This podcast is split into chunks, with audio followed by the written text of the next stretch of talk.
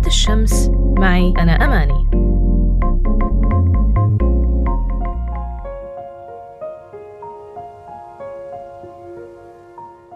مرحبا.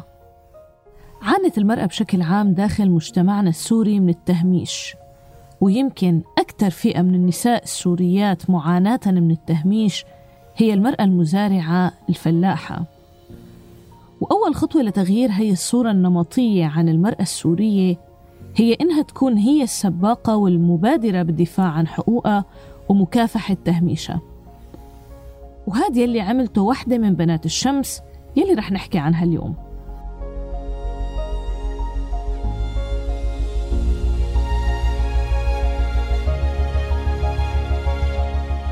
السيدة السورية عسكرية العسافين مدرسة رياضة سابقة وبتعرف عن حالها كسيدة مزارعة وفعالة على المستوى المحلي. عمرها حاليا 64 سنة.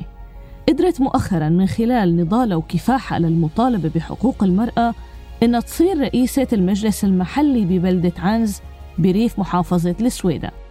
وعلى اعتبار بلدة عنز هي قرية موجودة بتتبع الريف البعيد فهي بتفتقد للتنمية وبتواجه واقع ضعف الخدمات اللي خلى شوارعها بدون إنارة لأربع سنين بسبب ضعف الإمكانيات.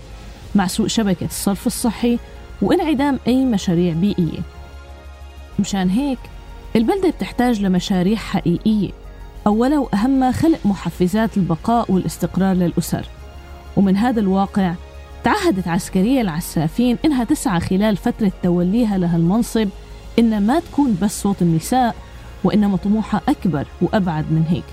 طموحها إن تعمل نشاطات خدمية بالبلدة مثل إنارة الشوارع إنشاء حدائق ومشاريع بيئية تحسين الصرف الصحي وتوفير مي صالحة للشرب. وغيرها من الخدمات يلي عجزت المجالس المحلية السابقة عن تنفيذها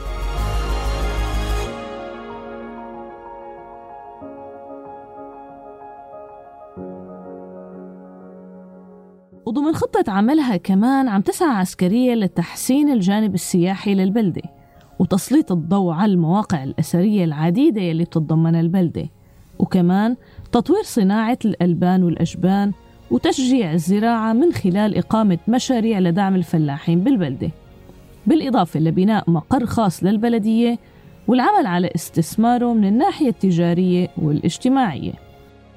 وختاماً ما بقدر أقول عن عسكرية العسافين غير إنها نموذج مشرف للمرأة السورية اللي قلبها وهمها على بلدتها وعلى بلدها وهذا بخليها تحمل بجدارة لقب بنت الشمس. بنات الشمس. معي أنا أماني.